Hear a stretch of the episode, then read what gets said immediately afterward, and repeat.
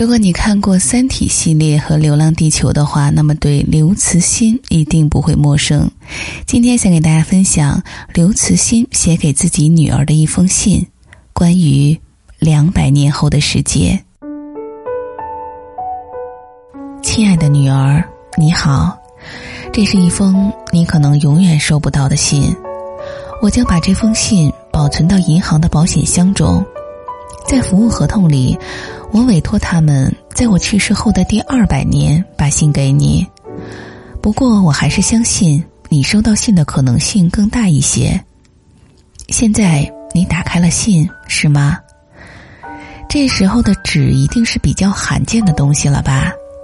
这时用笔写的字一定消失已久。当你看着这张信纸上的字时，爸爸早已消失在时间的漫漫长夜中。有二百多年了，我不知道人的记忆在两个多世纪的岁月中将如何变化。经过这么长的时间，我甚至不敢奢望你还记得我的样子。但如果你在看这封信，我至少有一个预言实现了：在你们这一代，人类征服了死亡。在我写这封信的时候，已经有人指出。第一个永生的人，其实已经出生了。当时我是相信这话的少数人之一。我不知道你们是怎么做到的，也许你们改变了人类的基因，关掉了其中的衰老和死亡的开关，或者你们的记忆可以数字化后上传或下载，躯体只是意识的承载体之一，衰老后还可以换一个。我还可以想出其他很多种可能，但有一点可以肯定：不管你们的生命已经飞跃到什么样的形态，你还是你。甚至在你所拥有的漫长未来面前，你此时仍然感觉自己是个孩子。你收到这封信，还说明了一个重要的事实：银行对这封信的保管业务一直在正常运行。说明这两个多世纪中，社会的发展没有重大的断裂，这是最令人欣慰的一件事儿。如果真是这样，那我的其他预言大概也都成了现实。在你出生不久，在我新出版的一本科幻小说的扉页上，我写下了“送给我的女儿”，她将生活在一个好玩的世界。我相信你那时的世界一定很好玩儿。你是在哪儿看我的信呢？在家里吗？我很想知道窗外是什么样子。哦，对了，应该不需要从窗子向外看。在这个超信息时代，一切物体都变成显示屏，包括你家的四壁。你可以随时让四壁消失，置身于任何景致中。你可能已经觉得我可笑了。就像一个清朝的人试图描述二十一世纪一样可笑，但你要知道，世界是在加速发展的。二十一世纪以后，二百多年的技术进步相当于以前的两千多年，甚至更长的时间。所以我不是像清朝人，而是像春秋战国的人，想象二十一世纪那样想象你的时代。在这种情况下，想象力与现实相比将显得极度贫乏。但作为一个写科幻小说的人，我想再努力一下，也许能使自己的想象与你所处的神话般的现实沾一点边儿。好吧，你也许根本没有在看信，信拿在别人手里，那个人在远方，是他在看我的信，但你在感觉上同自己在看一样。你能够触摸到信纸的质地，也能嗅到那两个多世纪后残存的、已经淡到似有似无的墨香，因为在你的时代，互联网上连接的已经不是电脑，而是人脑了。信息时代发展到极致，必然实现人脑的直接联网。你的孩子不用像你现在这样辛苦的写作业了，传统意义上的教育已经不存在。每个人都可以在连入网络的瞬间轻易拥有知识和经验，但与人脑互联网带来的新世界相比，这可能只是一件微不足道的事儿。那将是怎样一个世界？我真的无法想象了。还是回到我比较容易把握的话题上来吧。说到孩子，你是和自己的孩子一起看这封信吗？在那个长生的世界里，还会有孩子吗？我想会有的。那时，人类的生存空间应该已经不是问题。太阳系中有极其丰富的资源，如果地球最终可以养活一千亿人，这些资源则可以维持十万个地球。你们一定早已在地球之外建立新世界了。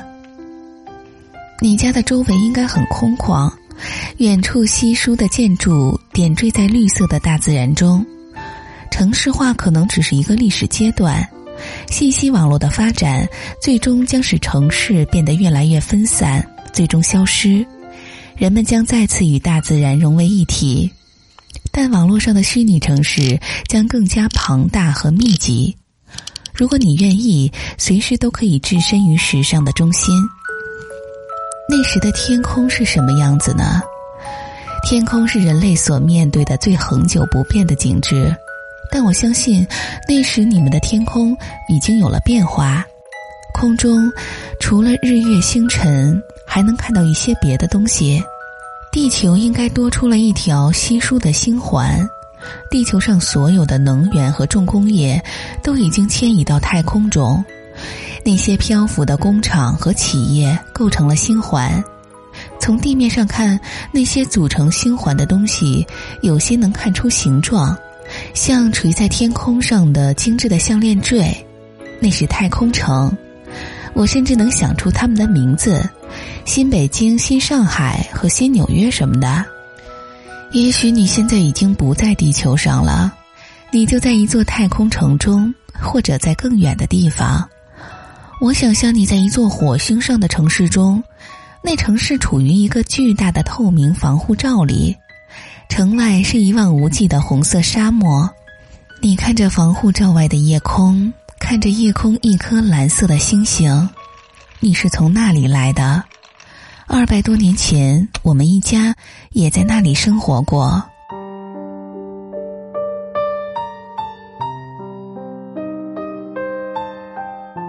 你的职业会是什么呢？你所在的时代应该只有少数人还在工作，而他们工作的目的已经与谋生无关。但我也知道，那时仍然存在着许多需要人去做的工作，有些甚至十分艰险。比如火星，其环境不可能在两个多世纪中地球化，在火星的荒漠中开拓和建设肯定是艰巨的任务。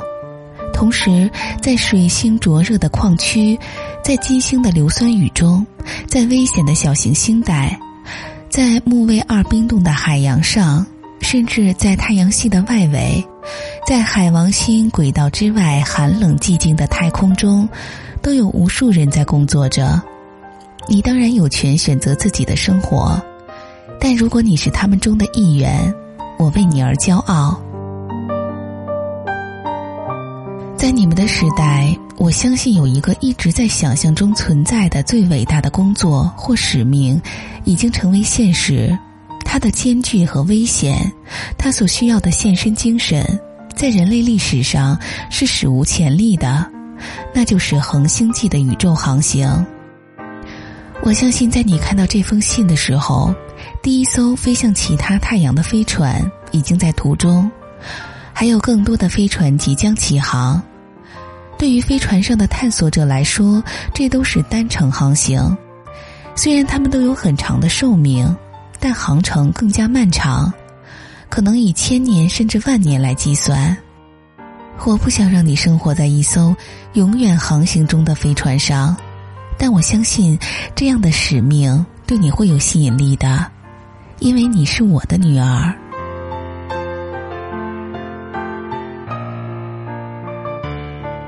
在那时过得快乐吗？我知道每个时代都有自己的烦恼，我无法想象你们时代的烦恼是什么，却能够知道你们不会再为什么而烦恼。首先，你不用再为生计奔忙和操劳，在那时贫穷已经是一个古老而陌生的字眼，你们已经掌握了生命的奥秘。不会再被疾病所困扰，你们的世界也不会再有战争和不公正。但我相信，烦恼依然存在，甚至存在巨大的危险和危机。我想象不出是什么，就像春秋战国的人想象不出地球温室效应一样。这里，我只想提一下我最担心的事情：你们遇到他们了吗？你知道我指的是什么？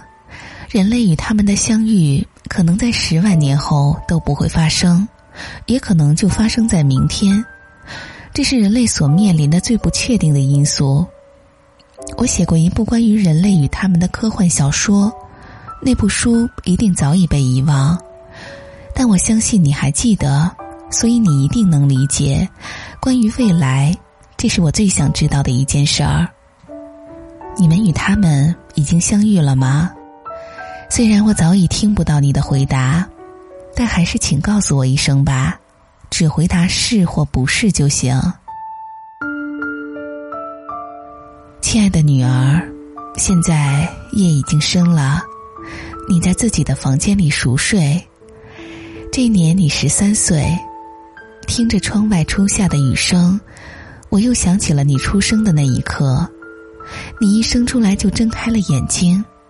那双清澈的小眼睛，好奇的打量着这个世界，让我的心都融化了。那是二十一世纪第一年的五月三十一日，儿童节的前夜。现在，爸爸在时间之河的另一端，在二百多年前的这个雨夜，祝你像孩子一样，永远快乐。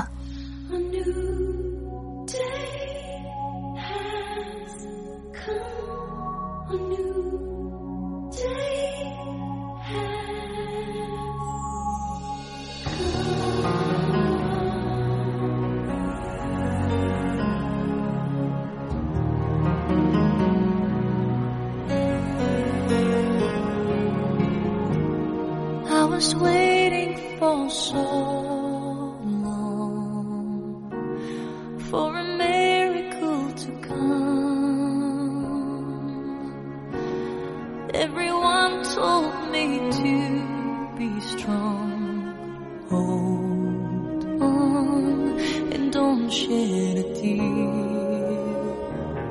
through the darkness and good times.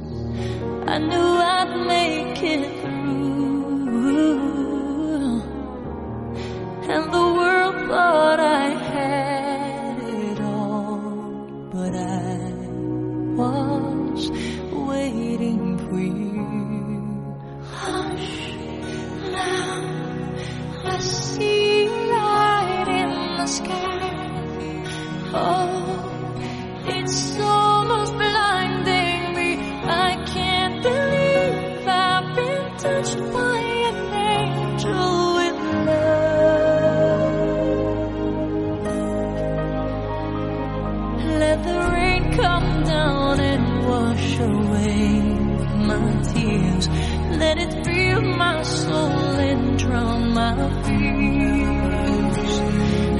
shatter the walls for a new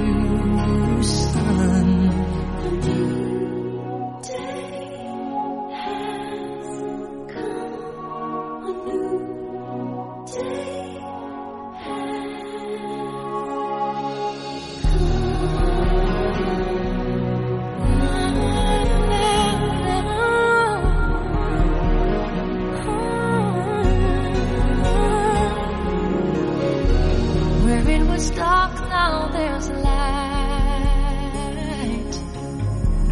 When there was pain, now there's joy.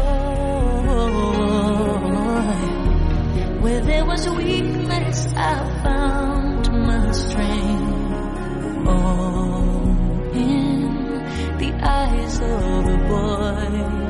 Hush, now I see.